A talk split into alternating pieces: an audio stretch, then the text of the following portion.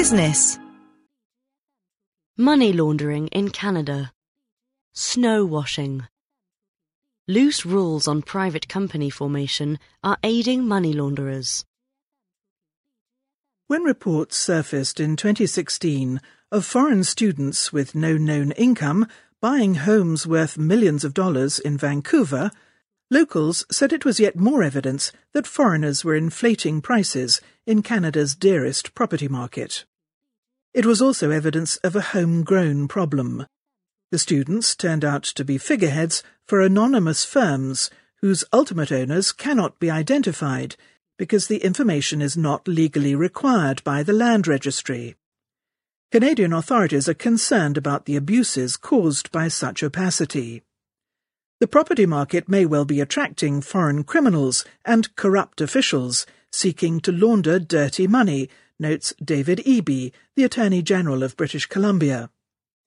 Other countries have taken steps to make sure that anonymous ownership of firms does not help criminals. In 2014, G20 leaders agreed to make the ultimate ownership of legal entities more transparent. Britain, for example, set up a searchable public database of beneficial or ultimate owners of all firms, limited liability partnerships, and Societas Europaea, firms based and regulated in the European Union as a whole. All EU states will eventually have to do the same under a 2015 anti-money laundering directive.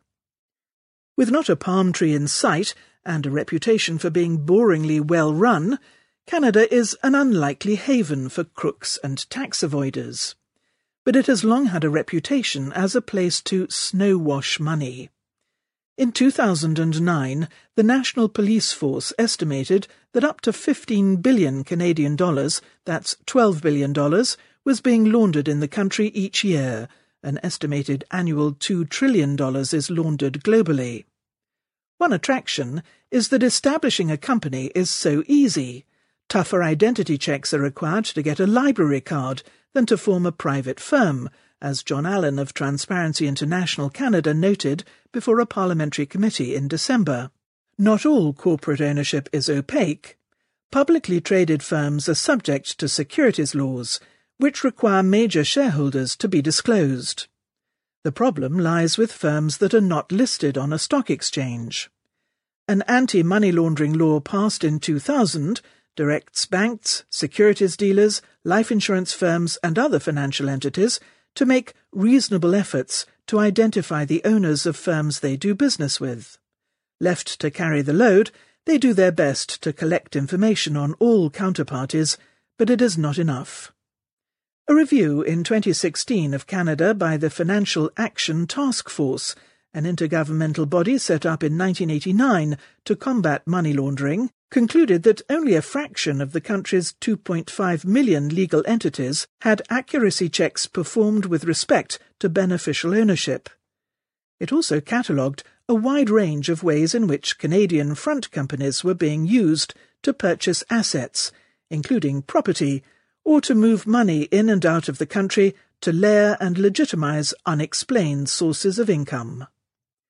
Political and legal authorities increasingly recognize a need for change, but progress has been glacial. When finance ministers from the federal government, the ten provinces, and three territories met to discuss the issue last month, they went no further than agreeing to encourage firms to keep a record of their ultimate owners ready to give to authorities if they request it. Part of the problem is that jurisdiction is split between national and subnational governments, with only a tenth of Canada's companies incorporated at the national level. Any agreement to change the rules has to reconcile differences in how provinces define beneficial ownership and collect such information.